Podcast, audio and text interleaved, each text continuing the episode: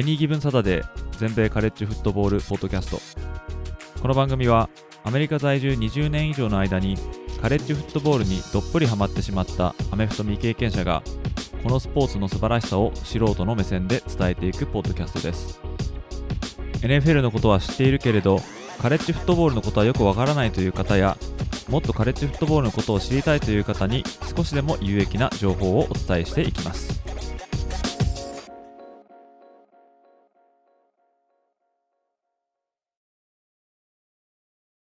皆様ご機嫌いかがでしょうか？こちらは全米カレッジフットボールのファンサイトを運営しておりますエニーギウンサタデーがお送りするポッドキャストです今回のエピソードも1ヶ月ポッドキャスト強化月間として質問箱に寄せられた質問に答えさせていただきたいと思います。今回紹介する質問は、最近のフットボール用語に関するものになります。今回もお時間のある方はぜひお付き合いください。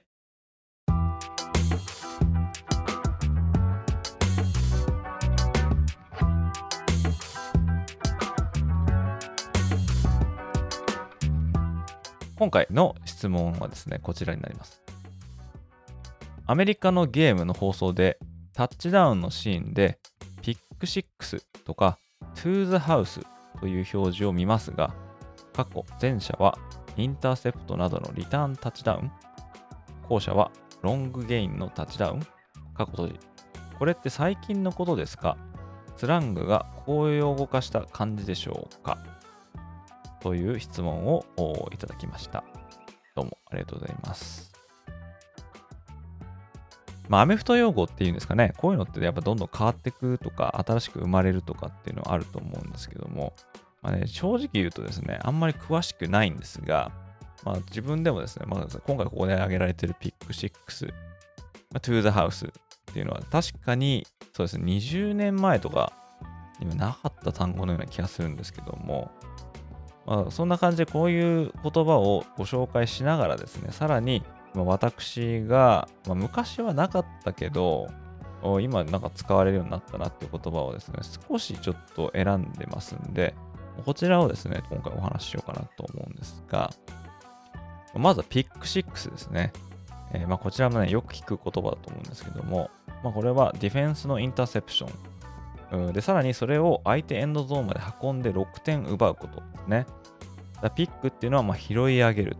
という意味だと思うんですけど、まあ、ここは相手 QB の投げたボールをつまみ取る、まあ、つまりインターセプトするということで、でそれがリターンして6点につながったから、まあ、ピック6ですね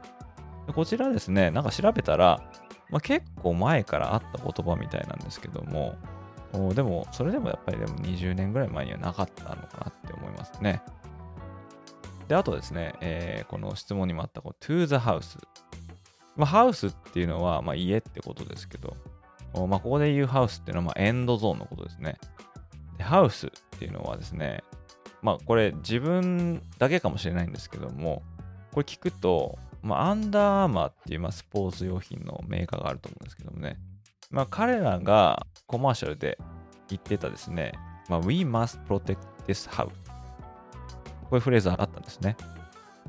で、これはですね、まあ、自分たちのエンドゾーンを守ろうっていうことだと思うんですけど、まあ、相手に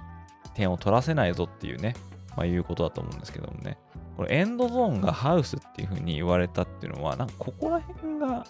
最初だったんじゃないかなって思うんですよね。まあ、ここら辺って言ってもですね、これ大体年代で言うとどれぐらいですかね。まあ、多分2000年代の前半とかだと思うんですけども、このアンダーアーマーのハウスっていうのから来てるのかなって個人的には思ったりしますね。でまあ、to the house、まあ、これエンドゾーンまで行くということなんで、まあ、まあ、つまり、まあ、タッチダウンを決めるということですね。まあ、ボールを運んでそのままエンドゾーンに持っていくっていうことですね。えー、ということで、まあ、to the house。まあ、ロングゲインっていうことには限らないと思うんですけども、まあ、タッチダウンをしたときですね、これは、えーまあ、to the house って、まあ、表記されることはありますよね。take it to the house とかいうこともあると思うんですけどね。で、あとはですね、キックシックスって言葉もね、まあ、ありますよね。こちらも聞いたことある方いると思うんですけども、まあ、おそらくこの語源はですね、2013年のアラバマ対アーバンのアイロンボールだと思うんですが、えー、こちらですね、アラバマで7年目のニック・セイバン監督、そして当時初年度だったアーバン大学のガスマルザン監督、まあ、この2人の戦いだったんですが、この時はですね、2011年と2012年に全米タイトルを2連覇していた、まあ、アラバマ大学が、まあ、3連覇を目指して、全米1位で11勝0敗で、このアイロンボールを迎えてました。で一方のアーバン大学はここまで10勝1敗で、まあ、全米4位ということで、まあ、全米1位と全米4位のライバル対決ということで非常に盛り上がったんですけども、まあ、試合の方はシーソーゲームでで迎えた第4クォーター残り1秒ね、えー、28対28の同点で迎えた攻撃権はアラバマ大学ですね。まあ、この時ですね、膝をついてオーバータイムに持ち込んで、えー、勝負をかけるっていうことではなくて、えー、57ヤードのフィールドゴールを狙って、まあ、アラバマ大学は勝ちに行ったんですね。でそして、アーバン大学側のエンドゾーンにいたっていうのが、まあ、コーナーバックのクリス・デイビスっていう選手なんですけども、まあ、これはアラバマ大学のこの57ヤードのフィールドゴールが短かった時のために、まあ、念のため配置していたっていう選手ですね。で、この57ヤードのフィールドゴールは案の定ですね、ゴールポストには届かず、でそしてそれをですね、キャッチした今言ったデイビス選手、え、彼が相手陣内へ、まあ、リターンするわけですね。で最初はですね、まあ普通にリターンしてるなっていう感じで、まあ、見てるんですけども、まあ、あれよあれよってまでデイビスは、まあ、相手のカベレージをスルスルと抜けてって、結局彼はそのままアラバマ大学のエンドゾーンに飛び込んで、6点を獲得して、まあ、劇的な勝利を収めたと。で、アーバン大学のこれホームだったんで、まあ、ファンがフィールドにまあ乱入しまして、まあ、全勝だったアラバマ大学に土がついて、まあ、当時はですね、これ BCS、ボールチャンピオンシップスシリーズっていうですね、まあ、ナショナルタイトルを決めるシステムがありまして、このランキングで3位に転落して、で、アーバン大学に負けたことで、SEC タイトルゲームにも進出できなくなり、まあ、事実上ですね、えー、これで3連覇の夢が海の木図と消えたという、まあ、こういった、まあ、プレーだったんですね。一方で、この試合に勝ったアーバン大学は、まあ、SEC タイトルゲームでミズリ大学を下して、まあ、BCS ランキングで2位になって、えー、でフロリダステートと全米優勝決定戦で対決しますが、まあ、惜しくもジェーミス・ウィンストンとかですね、まあ、ジェイレン・ラムジーを擁する FSU に、まあ、34対31でまあ敗戦したと、まあ、いう、まあ、そういったシーズンだったんですけども、まあ、このキック6、まあ、キックしたものが届かないで、そのままリターンして6点奪ったということで、まあ、キック6っていう、まあ、単語が生まれたということになると思うんですけどもね。ひょっとしたら同じようなプレーがその以前にもあったかもしれませんが、まあ、この時の衝撃はすごかったですね。えー、これ私もですね、これテレビで見てまして、でこれ見てたところがですね、えー、まあ、普通のアメリカ人の、まあ、家庭のところだったんですね。ちょうどこの、まあ、ディナーかなんかをしてまして、えー、ま正直言って、えこの試合を見てたのは私だけで、あとはみんなこう、まゆっくりとこうディナーを楽しむみたいな感じだったんですけども、このリターンしてるので、こうタッチダウンしても、もうちょっと絶叫するんですね、私ね。ただそれをなんでこいつがこの絶叫してるんだみたいな感じで白い目で見られてたっていうのはすごい今でも覚えてますけどもそれぐらいですね驚かされたっていうプレーだったんですけども、まあ、キック6って言ったら、まあ、キックしたものがですねでそのままリカバーされてでタッチダウンになるっていうことなんですがただそんな起きませんのでキック6っていうと、このアラバマとアーバンのこの試合の最後のこのプレーのことをまあ指すと、まあ、いうことになるかもしれない。ですね。で、あとですね、スクープスコアっていう単語もですね、えー、なんか最近よく見るような気がするんですけども、まあ、こちらはですね、まあ、ファンブルをディフェンス側がリカバーして、まあ、そのままリターンタッチダウンを決めるっていうことですね。まあ、これが、まあ、スクープスコア。まあ、スクープっていうのは、まあ、すくい上げるとかいう意味ですね。えー、そしてすくい上げたボールをそのままあリカバーして、えリターンタッチダウンスコアを決めるということで、まあ、スクープスコアなんて言いますね。こちらも割と最近こう表示されるようになった言葉かもしれないですね。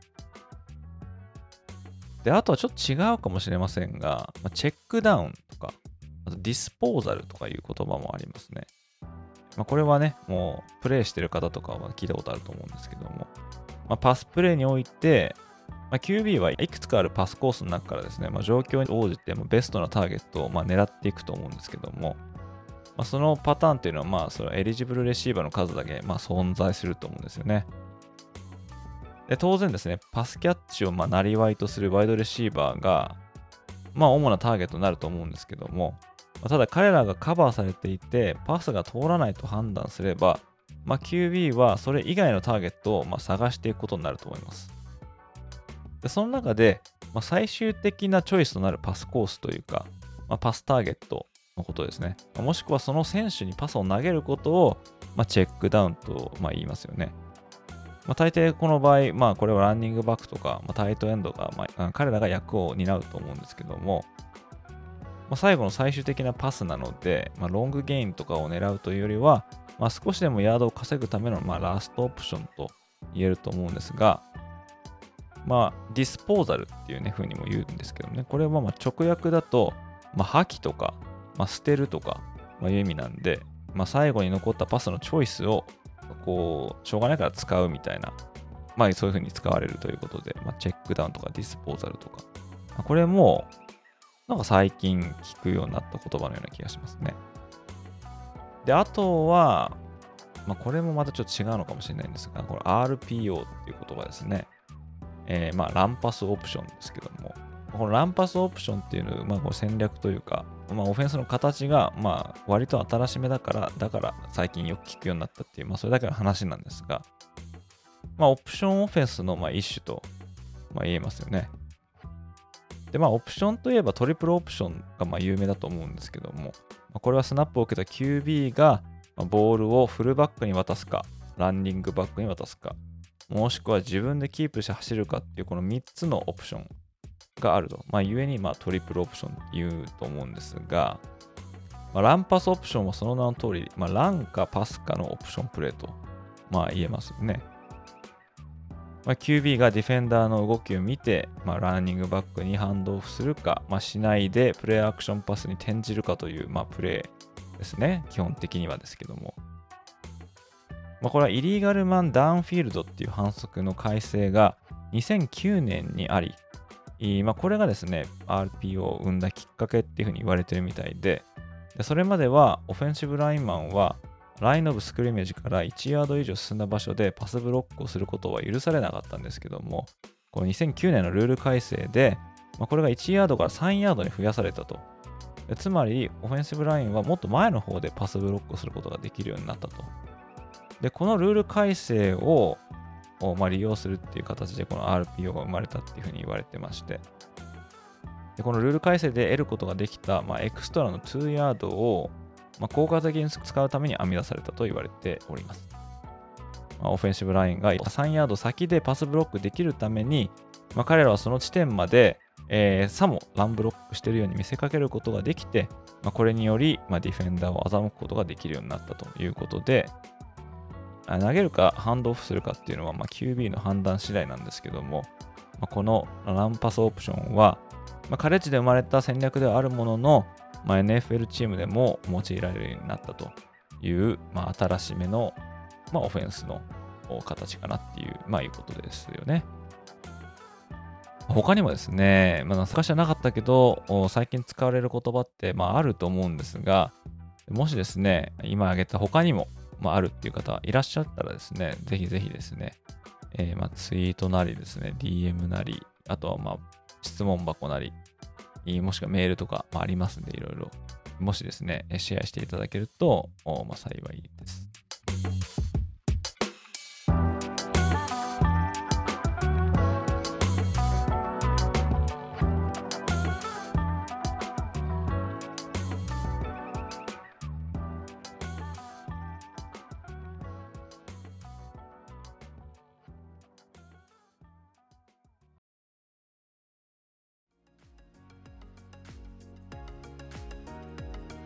ということで今回もここまで聞いていただき本当にどうもありがとうございました。